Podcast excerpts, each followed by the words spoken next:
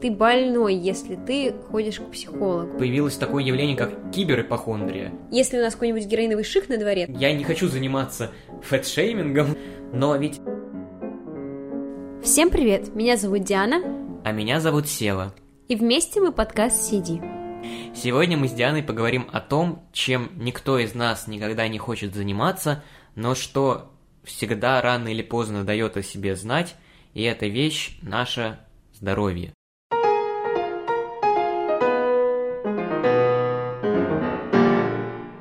Мы с Севой посчитали целесообразно поговорить на эту тему ввиду того, что сейчас очень актуально заботиться о своем здоровье, Многие ходят там с таблетницами, постоянно пьют таблетки, э, навещают э, систематически врачей, ходят к психологу. Это однозначно положительные тенденции, мне кажется, вряд ли с этим можно спорить. Но вот о чем подискутировать можно, так это о том, насколько не заботиться о своем здоровье, это нормально. Ну вот да, на самом деле палка о двух концах, потому что у меня перед глазами прямо сейчас пример моего дедушки, который всю жизнь обладал каким-то бычьим здоровьем, у него до лет, наверное, 60, или, а то и 65 не было даже карточки в поликлинике, то есть он вообще не болел. Ну, то есть там были какие-то, может, простуды, но ничего серьезного. И это прекрасно, то есть его ничего не беспокоило. Но в какой-то момент старость начала как бы говорить, что вот я наступаю, и вместе с ней стали приходить какие-то болезни. Но дедушка, который всю жизнь привык, что у него ничего не болит, а если что-то болит, то само проходит, думал, что эти проблемы как-то сами собой уйдут, но проблема в том, что это уже такие проблемы, которые требуют какого-то вмешательства и лечения. Но дедушка, поскольку обладает довольно упрямым характером, э, до последнего на отрез отказывался относиться к этому серьезно, из-за чего мы сейчас расхлебываем некоторые проблемы, э, которых можно было бы избежать. И вот как к этому относиться? С одной стороны, понятно, почему он так спокойно относился к ранним стадиям своих болезней, но с другой стороны, можно было бы обойтись меньшим злом – да, несмотря на то, что многие сейчас очень заботливо относятся по отношению к своему здоровью, все еще есть люди, которые стигматизируют э, врачебные практики. Например, многие предпочтут лучше остаться дома и не идти к врачу, потому что они думают, что последний может им вообще и навредить. А ходить к психологам, например, в нашем обществе до сих пор еще порицается, и многие считают, что это признаки чего-то нездорового, и ты больной, если ты ходишь к психологу. Даже не то, что ты больной, ты слабый, ты сам не можешь справиться со своими проблемами, тебе кто-то нужен. Да, с психологами это, конечно, отдельная тема, потому что многие люди до сих пор не знают, в чем разница между психиатром и психологом, и думают, что это либо из одной сферы, либо вообще считают, что это просто два разных названия одной и той же профессии. Но я на самом деле очень бы хотела ходить, потому что иногда я ловлю себя на мысли о том, что какие-то нездоровые вещи в моем сознании творятся, и очень губительно они влияют на меня же, но при этом я почему-то все еще не иду. Все еще такая, а, а вось как-нибудь пройдет. Ну, настроение плохое. Это, кстати, прерогатива всего нашего поколения, патологическое желание обратиться к психологу, потому что все время есть какое-то ощущение, что в нас что-то такое сидит, с чем мы сами не можем справиться – при этом вот у старшего поколения такой проблемы не возникает. Именно поэтому, когда мы там что-то говорим про психологов, некоторые взрослые, я не говорю про всех, некоторые говорят, что э, ты чё, больной, сам не можешь с этим разобраться. И вот они же так говорят, потому что у них таких проблем не возникает. И вот это признак чего? Того, что они не особо задумываются о своих проблемах или из-за того, что они просто умеют с ними хорошо справляться, а мы вот такие вот неженки, которые не можем сами решить собственные какие-то загоны. Мне кажется, это еще результат постсоветского воспитания или советского воспитания, потому что этим людям никогда не было привита ценность вот э, эмоций каких-то, ценность э, попытки их осознать, проанализировать. Да что греха таить, у меня иногда с этим происходит проблема, хотя я выросла в таком обществе, которое мне, наоборот, побуждало все время реализовывать себя непосредственно через свое чувственное восприятие мира. И я иногда сама понимаю, что... Ну вот, давай так, Эмоции — это суперсложная штука, и иногда тяжело понять, что ты чувствуешь, и более того, понять, что делать с тем, что ты чувствуешь, так, как это делаешь ты. Да, то есть, если какая-то ситуация приносит там тебе горечь или обиду, что, что дальше? вот ты осознал, и что, и что? Возвращаясь к ответу на твой вопрос, мне кажется, просто эти люди вряд ли понимают, что происходит с ними в достаточной степени, и ввиду того, что ценностью для них эти процессы не обладают, им очень просто дискредитировать проблемы других. Ну да, они скорее более прагматичны и думают о том, чтобы им было что поесть и, и было где ночевать. Ну, в таком, я очень грубо говорю, но, в общем, они направляют свою мысль не внутрь себя, а из себя на все окружающее, чтобы все, э, что находилось вокруг них, было хорошо и работало. В том числе и там жена, родители, дети. Ну, то есть это неплохой взгляд на мир, но он просто другой. Но психологи, по моему опыту, это очень классная штука, потому что я обращался к ним, точнее не я обращался, а была ситуация в седьмом классе, когда вот у нас э, началась алгебра и геометрия, и у нас была какая-то очень строгая учительница, которую я боялся, и который... Я вообще не, как бы не технарь и не разбираюсь во всем этом, а тут еще на меня давят. Там еще у нее была такая дебильная система, что мы постоянно писали какие-то самостоятельные работы, и... Ну вот знаешь, разделение парты на э, левый и правый, и обычно там левый это первый вариант, а второй правый вариант. А, и эти варианты, они обычно имеют какие-то разные задания, но по уровню сложности одинаковые. А у нее было не так. У нее, короче, первый вариант был типа для тупых, а второй вариант для прошаренных. Ну и на первом занятии я сел на второй вариант и написал первую работу на два, а, и на меня жестко орали, какой я тупой, как я ничего не понимаю. Ну и мне было банально страшно ходить на ее уроки. И тогда мама обратилась к знакомому психологу, которая провела со мной два или три сеанса – и действительно, что-то во мне переключилось, что я потом приходил на ее уроки, и на меня также продолжали орать, какой я тупой, но мне почему-то было с этого очень смешно, и я после этого вообще поменял свое отношение к токсичным учителям, и стал просто над ними угорать. И, в принципе, занимаюсь этим же до сих пор, но в менее грубой форме. Меня недавно посетил вот э, психологический инсайт, ввиду того, что я услышала одну очень интересную мысль, Звучит она следующим образом. Ты не ответственен за то, как другие люди воспринимают тебя. Если другой человек испытывает дискомфорт от взаимодействия с тобой, при этом А об этом не говорит, Б, ну, это не входит в твои планы, ты не общаешься с ним целенаправленно, чтобы его задеть, это не является твоей виной. То есть, если, например, ты там слишком эмоционален, а другого человека это триггерит, то это проблема другого человека до тех пор, пока он не говорит о том, что, извини, а ты не мог бы быть поумереннее. Это очень правильная мысль. Она как-то у меня всегда на подкорке существовала, но у большого количества людей, я бы даже сказал, у подавляющего большинства, а, это не очевидно для них. Особенно это проявляется, когда ты идешь там по улице с друзьями, прекрасно проводишь время, вы о чем-то беседуете, и кто-то скажет, Давайте себя потише вести, вдруг люди что-то подумают.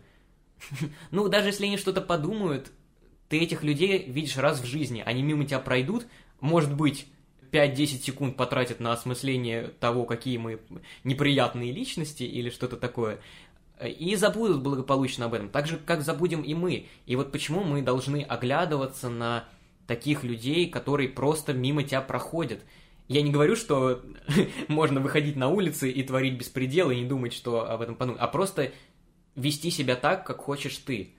Э, и не бояться того, что для кого-то это будет вычурно или неприятно. Вот мое самое большое психологическое желание состоит в том, чтобы вообще никогда не зависеть от мнения других людей, абсолютно, чтобы не было ни одного человека, а, оценка которым меня бы влияла на мое самочувствие и самовосприятие. То есть умение быть в себе, закольцеваться в себе, это, мне кажется, дзен, который можно словить в э, 21 веке. Мы какой-то гипериндивидуализм пропагандируем, но я не сказал бы, что я прям таких взглядов придерживаюсь. То есть я не хочу прямо замкнуться в себе, э, а как-то все-таки осознавать, что вокруг меня происходит. Но да, все-таки ставить в приоритет свои ощущения и эмоции, нежели каких-то других посторонних людей.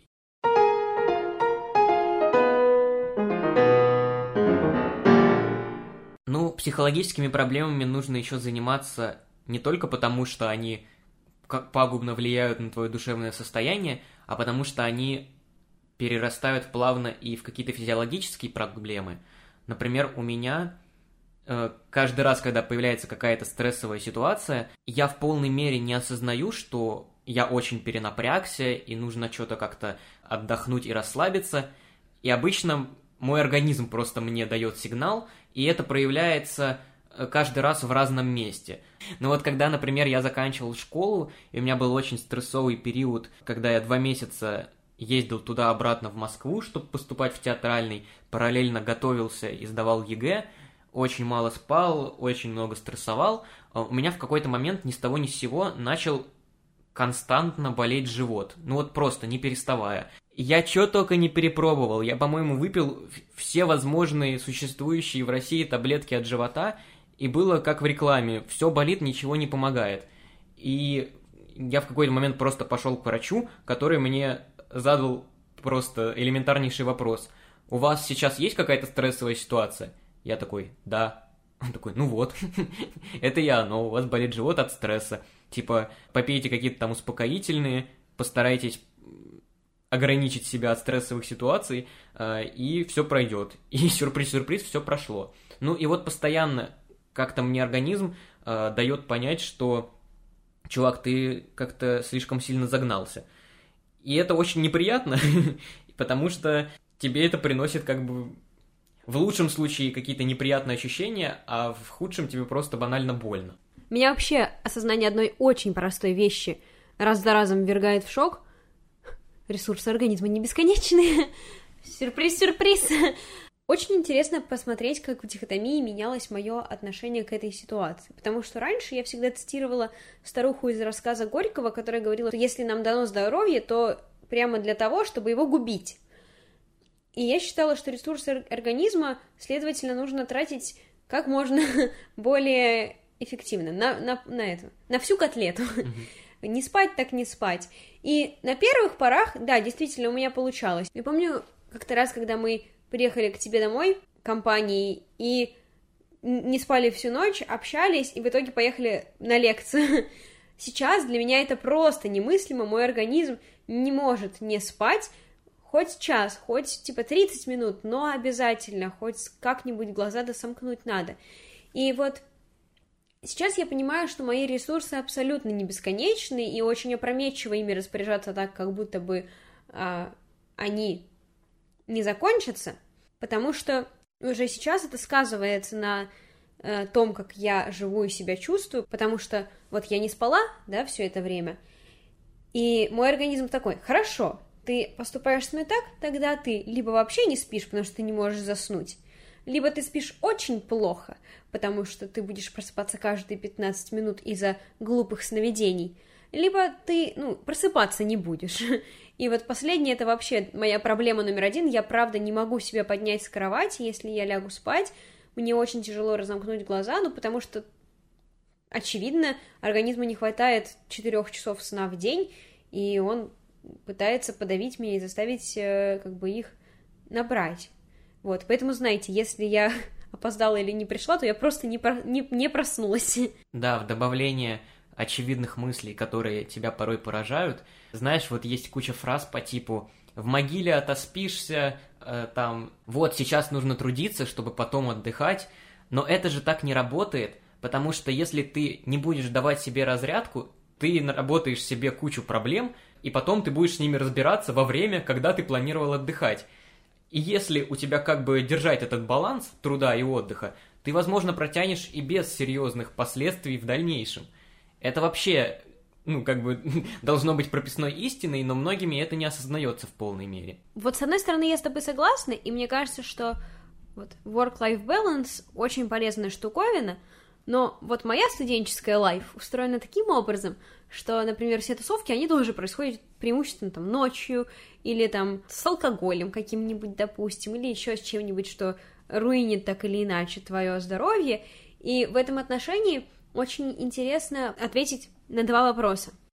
Первый. Насколько такой образ жизни стоит того, чтобы пренебрегать здоровьем, то есть вот мимолетное веселье, или надо всегда говорить друзьям, ой, нет, извините, вот я сейчас в 9 часов вечера ложусь спать, отхожу ко сну, а вы там развлекаетесь, дорогие друзья.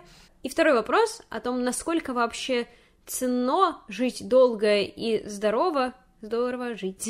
Здорово. А, если, например, в противовес можно прожить яркую, наполненную эмоциями жизнь, наслаждаясь, но там умереть какие-нибудь, не знаю, 30 от почечной недостаточности. Наверное, очень глубокую мысль сейчас скажу, но это зависит от тебя и от твоих целей. Ну, потому что, правда, вот если сначала я, естественно, сужу по себе, как бы мне порой не было тяжело и грустно, я хочу жить. Я хочу жить долго, я не хочу завтра умереть. Как минимум, потому что я еще много чего не посмотрел, много чего не прочитал. А, но при этом у меня есть какой-то а, внутренний, я не знаю, ограничитель, замочек, который мне очень часто говорит, что если вот сейчас есть какое-то событие, которое ты, возможно, бы хотел посетить. Но так получается, что ты его не посетишь в силу каких-то причин, там, по времени или э, у тебя просто нету сил, что если ты его пропустишь, мир не обрушится. Ну, то есть не нужно себе наваливать, наваливать, наваливать, просто чтобы ты э, уже под конец дня не чувствовал себя вообще человеком. Всегда нужно держать баланс в моем случае. Но, естественно, у любого правила есть исключение, и порой даже необходимо себе позволить э, там не спать всю ночь, чтобы кайфово провести время и получить впечатление там и силы для дальнейшей напряженной работы. Сева, ты звучишь как очень мудрый человек, правда? Как Амар Хаям какой-нибудь. Вот. Я просто э, как раз таки из разряда тех людей, которые вот преимущественно навалят всего, потому что я ни от чего не могу отказаться. Я вообще больше всего в своей жизни я ненавижу выбор, я ненавижу выбирать, и чаще всего, что со мной происходит, непосредственно ситуации выбора. Я постоянно перед ними отка- оказываюсь, и каждый раз мне выбор дается с трудом, потому что я вот не умею себе отказывать в удовольствиях. Не знаю, насколько это хорошо или плохо, вот, но я такой полнейший просто гедонист, я ем там только вкусную еду, я не могу питаться невкусной, я там э, пью только дорогой алкоголь какой-нибудь, не могу пить дешевый.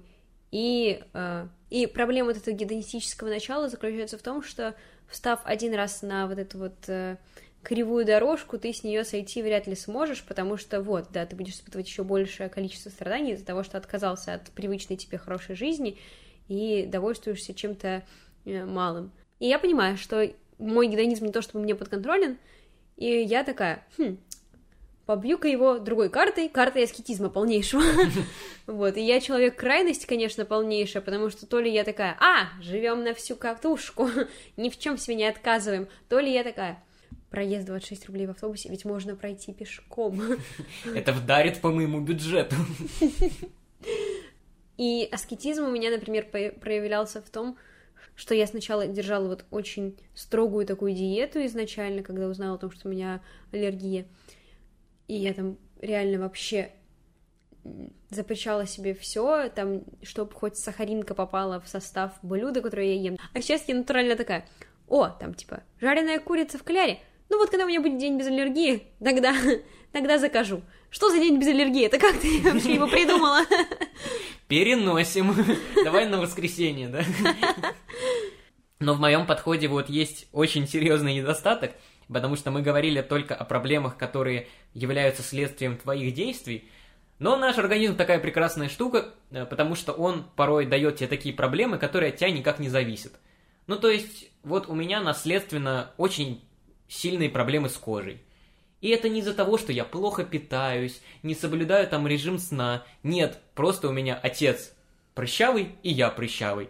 И типа, что с этим сделать? Все, ничего не сделать. И типа, ну, вот такая вот э, история с моим организмом. Или вот, например, что у меня э, очень сильные проблемы с... Ну, короче, этот диагноз называется, очень забавно, он называется чувствительная глотка. Э, то есть, когда мы на холоде долго ходим, э, как бы я ни заматывал шею шарфом, у меня все равно начинает болеть горло. Потом, когда мы заходим в тепло, оно проходит. Но все равно, ты вот с этим ничего не сделаешь. Вот так у меня все устроено. И это никак от меня не зависит, и это никак не исправить. Ну, иногда можно исправить, но э, в большинстве случаев нет. Окончательно от этого полностью не избавиться. И вот как бы ты ни, ни старался сохранять, вести здоровый образ жизни, всегда будут вот эти вот камни, которые будут попадаться тебе на пути, и с которыми ты не знаешь, как справляться. Это, конечно, ужасно грустно и прискорбно, но, с другой стороны, иллюстрирует жизнь как таковую, потому что в ней тоже есть огромное количество обстоятельств, на которые мы влиять не можем, но которые регулируют то, как наша э, жизнь разворачивается. Вот. Но, с другой стороны, то, на что мы действительно можем повлиять, это наше отношение к этой ситуации. Потому что, с одной стороны, мы можем говорить, что это наша особенность, это то, что нас отделяет от других, а с другой стороны, мы можем постоянно париться из-за этого и говорить, как мы несовершенны. Вот у меня, например, веснушки. И с одной стороны, это означает, что, а, склонность моя к раку кожи запредельно высокая, б, моя кожа отвратительно чувствительная, э, в, это как бы, ну, пигментные пятна. И я могу, например, сесть в углу, стараться их постоянно замазывать, чтобы никто не видел, думать о том, что, господи, боже мой, нет, я постарею раньше, чем все другие женщины в мире, или, э, ну, самый ощутимый вред от веснушек, что действительно ты переможешь прийти дорогу в солнечный день, а потом не мочь лежать на кровати, потому что простыня трется с твоей обгоревшей кожи, и ты прям такой, а, господи, нет, только не это. Правда, кожа суперчувствительная. Но я, наоборот, считаю, что веснушки — это мое главное украшение, и я просто в период зимы всегда страдаю, потому что они, ну, потихоньку там уходят с моего лица. Такие, типа, друзья, собираемся в теплые края. Теплые страны. Да, да. Но каждый божий раз, смотря в зеркало и видя их там, я такая, спасибо, просто спасибо. Вот, но я знаю, что большое количество людей их пытается выводить, ну, ввиду, ну, очевидных причин, проблем со здоровьем, потому что они, правда, э, как бы ухудшают всю твою раковую обстановку, ситуацию, вот, но я, наоборот, такая, о, класс, мне подходит. Ну вот да, это на самом деле очень важная вещь, которую ты сказала, что все познается в сравнении, и все, все зависит от твоего отношения к происходящему, так как мне порой помогает осознание очень простой истины, что да, вот эти проблемы, которые я ранее описал, они делают мою жизнь менее приятной, иногда мне вставляют палки в колеса, и, например, я хочу целый день говорить, но не могу, потому что у меня э, будет потом константно болеть горло. Но потом я вспоминаю, что эти проблемы, они не столь значительны, сколь могли бы быть. Как бы это банально не звучало, руки, ноги на месте, э, голова не пробита. Короче, жить можно. И в данном случае это не является принижением твоих собственных проблем, потому что это тебе помогает как-то справиться с вот этими неприятностями, которые у тебя маячат перед глазами. У меня есть потрясающе смешная история, я ее очень люблю, и она вот показательна в аспекте сравнения. Как-то раз я ездила в Москву и, вернувшись, поняла, что, ну, как-то заболела.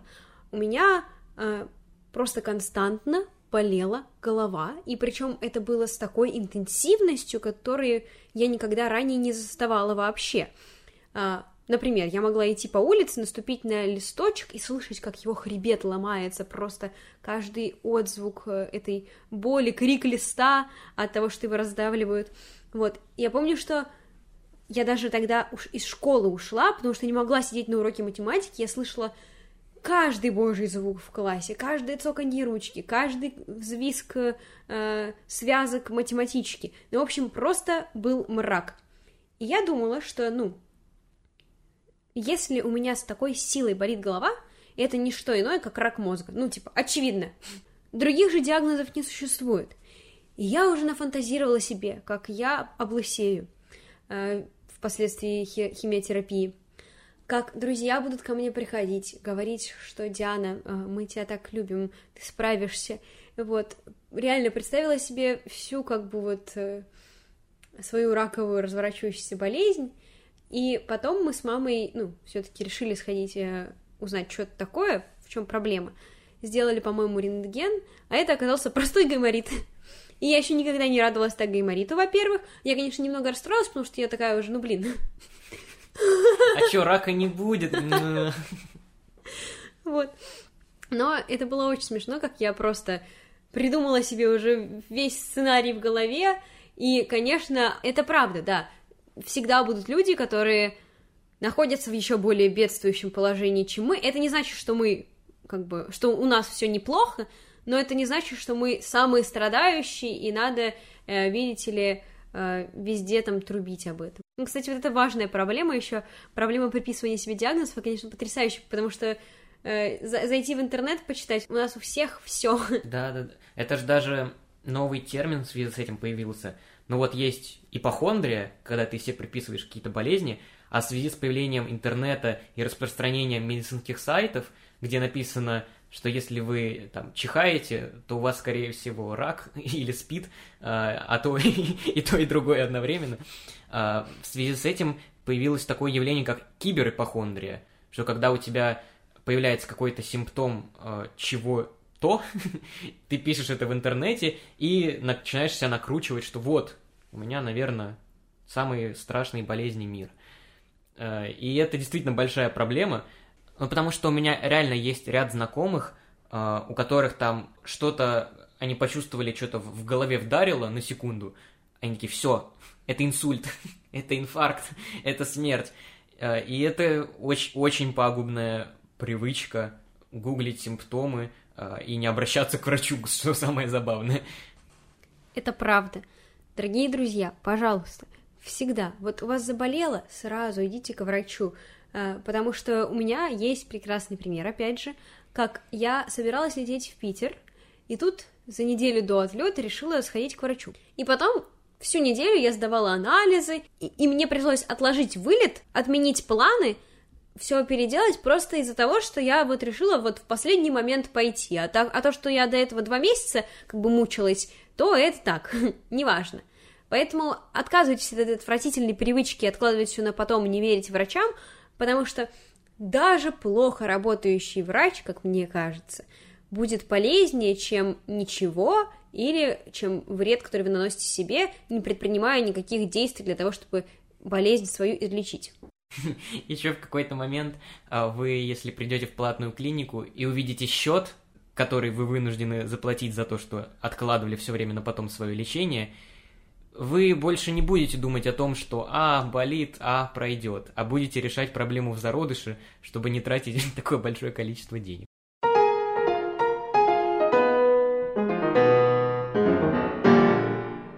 Если человек хочет вредить себе и своему организму, мы должны, как общество, ему позволить это сделать?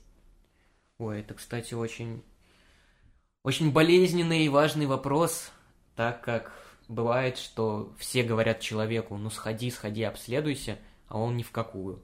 И вот я недавно смотрел интервью с Олегом ЛСП. Ну, это довольно известная история, что изначально ЛСП это был дуэт, э, ну, собственно, исполнителя Олега ЛСП и битмейкера, композитора, музыканта Рома Англичанина. И вот недавно я смотрел интервью, э, совсем свежее, в котором снова этот вопрос поднимался – а, ведь дело в том, что э, два или уже три года назад Рома Англичанин скача- скончался из-за того, что злоупотреблял наркотиками. И вот э, Олег э, так рассказывал, что ему все говорили, заканчивай, чувак, но он был неисправим. Ну, то есть, сколько бы ему ни говорили, он все равно возвращался к этой дряни, и все уже понимали, что его не остановить, и что он сознательно идет на то, что себя убивает. И это ужасно, но ведь пока человек сам не захочет, ну ничего не произойдет. Но как бы это ни было печально, все равно мне кажется, что в этой ситуации нужно э, быть настойчивым или же даже упрямым, упертым, как хотите называйте, и постоянно капать-капать на мозг, потому что, ну, если вы в какой-то момент скажете, что докатись оно все к черту, вы потом будете себя еще больше винить, что вы вот, может, могли что-то сделать, но не сделали. И если человек не послушается, ну, скорее всего, если вы так долго, столько времени посвящали этому человеку, он был для вас дорог, и вы будете э, грустить э, из-за того, что он ушел, но хотя бы у вас не будет такой тяжкой ноши, что вы ничего не сделали и что даже не попытались.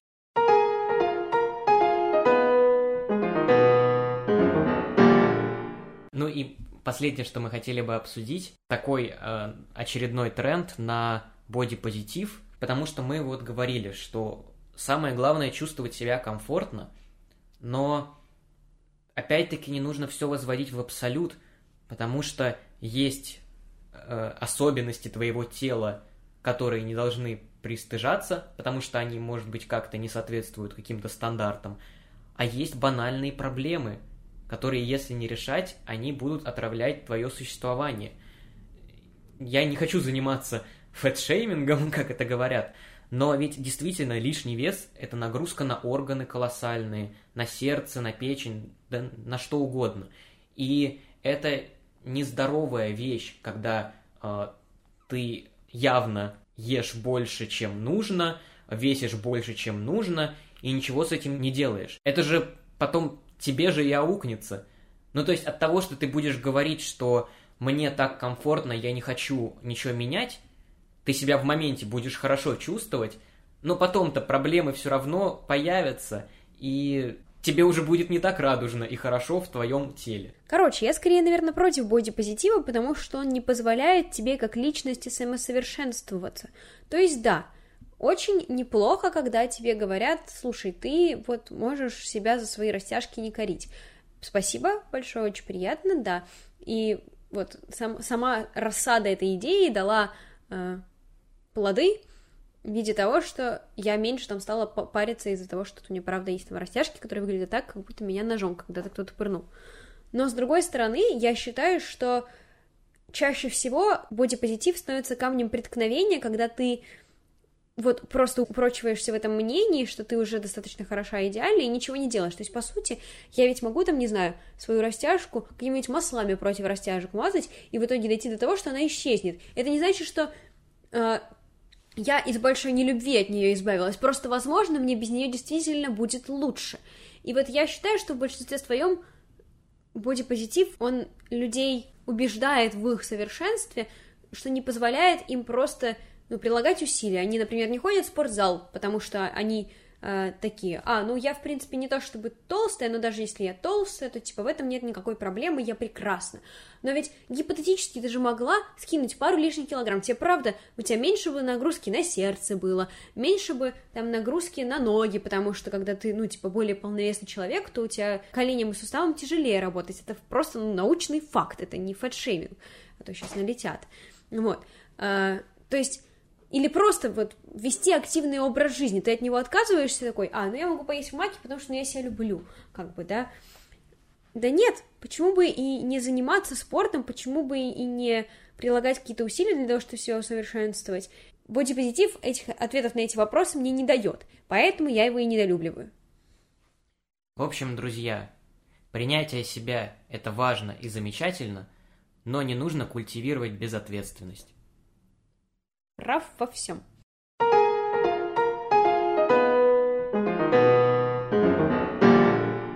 Гадание по Сорокину. Я выбираю 156-ю страницу. Не спи на коромысле. Где спать? На кровати, Диана. Ты что, до этого на коромысле спала? Так поэтому у тебя и проблемы со сном. Есть такая телепередача «Жить здорово», и там поется в заставке «Жить так здорово-здорово». Да, мы абсолютно с этим согласны, и поэтому просим вас следить за своим здоровьем. А еще мы считаем, что здорово слушать наш подкаст, рассказывать о нем своим друзьям и наслаждаться здоровой жизнью. Всем пока. Пока.